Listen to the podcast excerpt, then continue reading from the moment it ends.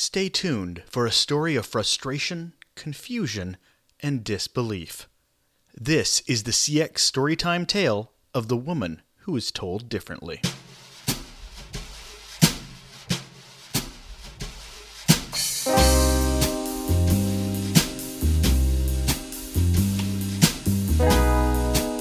The Upsell presents CX Storytime Tales of Building and Breaking Your Customer Relationships. I'm your host and storyteller, Russell Lolacher. What you're about to hear is a true story.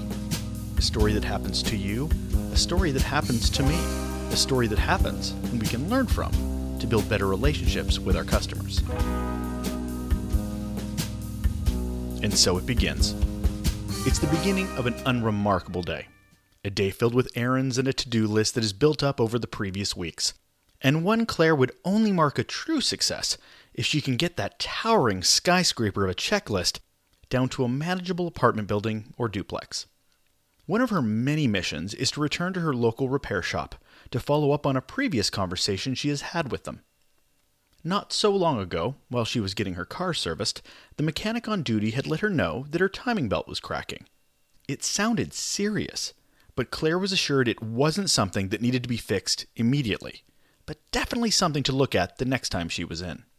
Though Claire is brilliant in so many aspects of her life, the astrophysics of cars is certainly not one of them. A cracking timing belt? That not only sounds serious, but also a problem that is actively getting worse.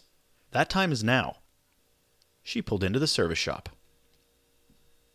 Pivoting out of her car and striding up to the front desk, she comes across not one, but two service representatives behind the counter. One, we'll call him Guy 1, is immediately alerted and responds to this new customer. The other gentleman, now suitably labeled Guy 2, continues some mysterious work on his computer without any change in his manner or position. Claire speaks. Hi. The last time I was in, they said my timing belt was cracking, so can we replace that? Guy 1 responds, That that can't be right. They can't see the timing belt. Was it maybe the alternator belt or the AC belt?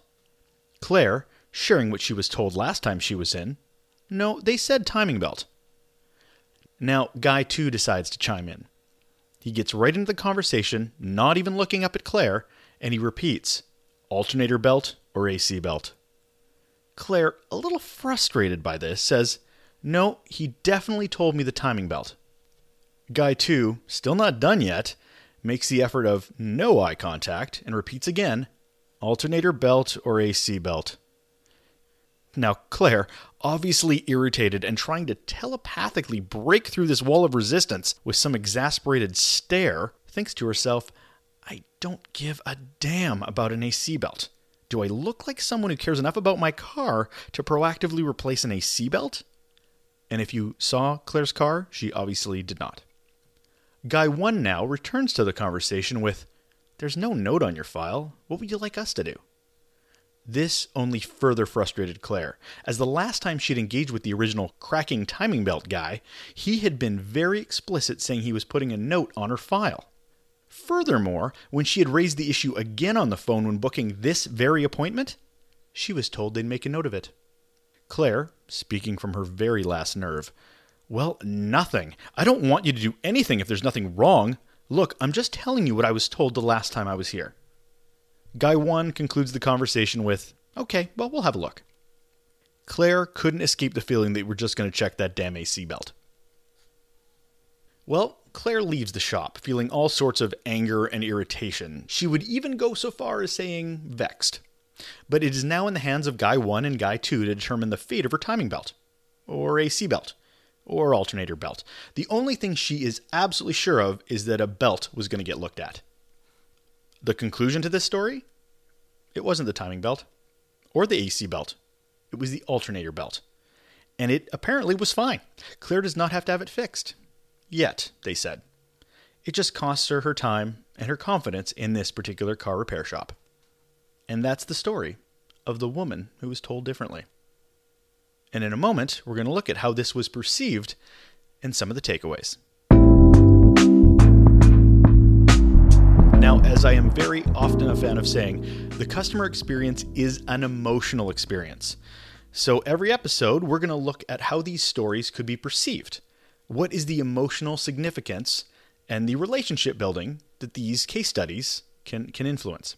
So, how could this experience be perceived? Well, from Claire's perspective, she obviously felt she wasn't being listened to. She repeatedly said the words timing belt, as this is what she was told the last time she was in the shop. She's not a mechanic. She's only going by what the quote unquote expert had told her. And that's the whole reason she's even there. But those behind the counter just repeated other belts back at her. I think the answer probably would have been just, thanks, we'll look into it. That, that really is all Claire was looking for. And number two, she did not feel like she was being taken seriously. Not even feeling valued, actually.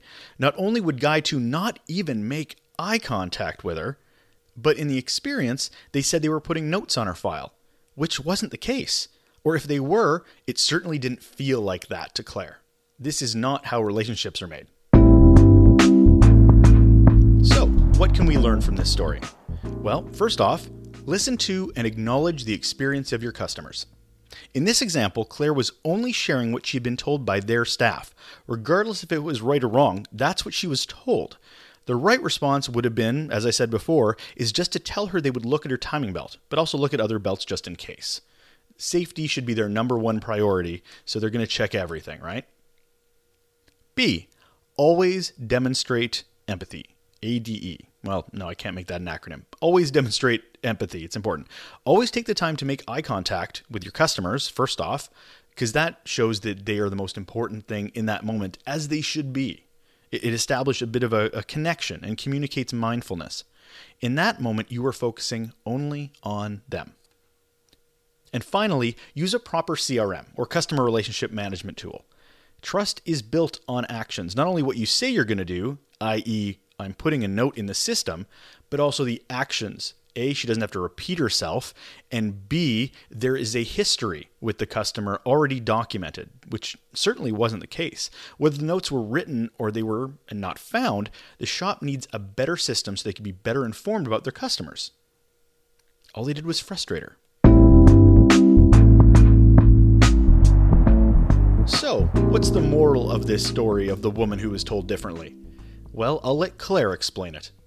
In her words, she said, the only thing worse than being treated like an idiot at a car repair shop is being treated like an idiot at a car repair shop for simply repeating what you were told at that shop last time you were in.